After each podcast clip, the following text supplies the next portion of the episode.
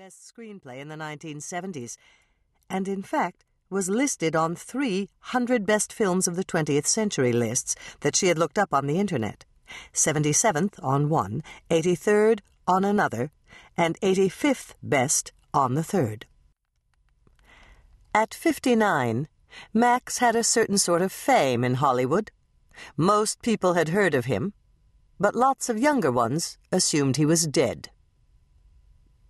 Elena, who wrote self improvement guides, she was currently working on Here's How to Do Everything Correctly, Chapter 4 Eating and Drinking, had also managed to earn herself a house, but it was a bungalow in the flats of Beverly Hills, not a mansion that cascaded down a mountainside in Pacific Palisades, looked across Will Rogers Memorial Park at the Getty Museum, and had five bedrooms, a guest house, and a swimming pool down the mountainside, three flights of stairs, that caught the morning sun.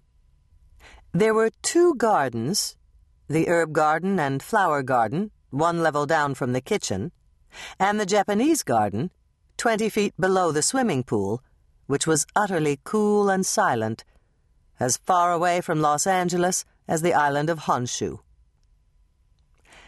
Elena put her feet on the floor and thought of the war. The war had begun on Thursday.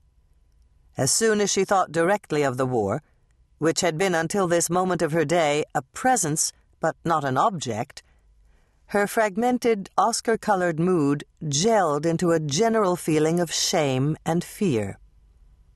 The fact was, the war was going forward no matter what, no matter how threatening and dangerous it was, no matter how many people were certain to die, no matter how many people protested and complained, no matter what a bad bet it looked like.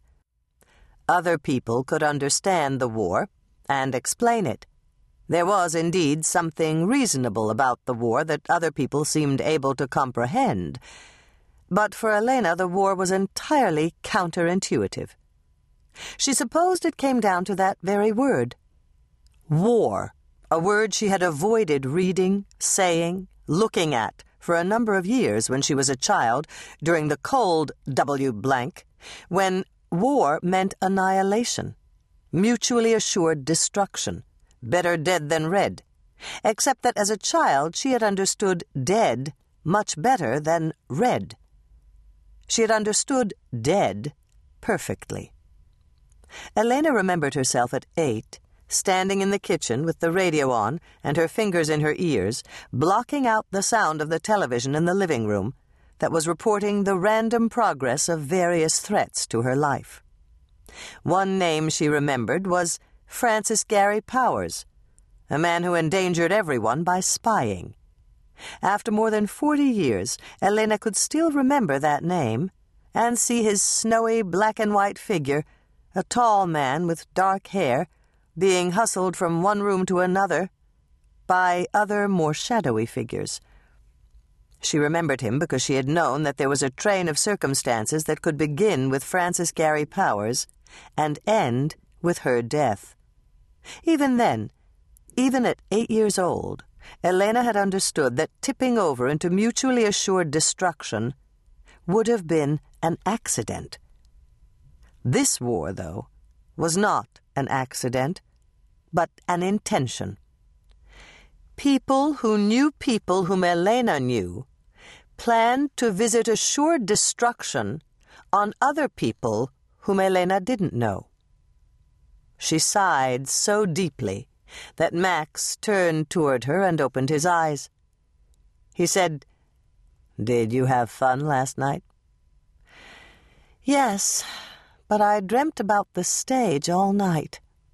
What I liked best was that so many people were happy to see you. The troll emerges from under the bridge. He pulled up the coverlet. It's always a pleasant surprise. It looked to me like they were genuinely happy to see you. Actual smiles that included their eyes, involuntary twinkles and sparkles and body twitches. They're actors. Nothing is involuntary. Well, thank you, anyway, for taking me. The best part.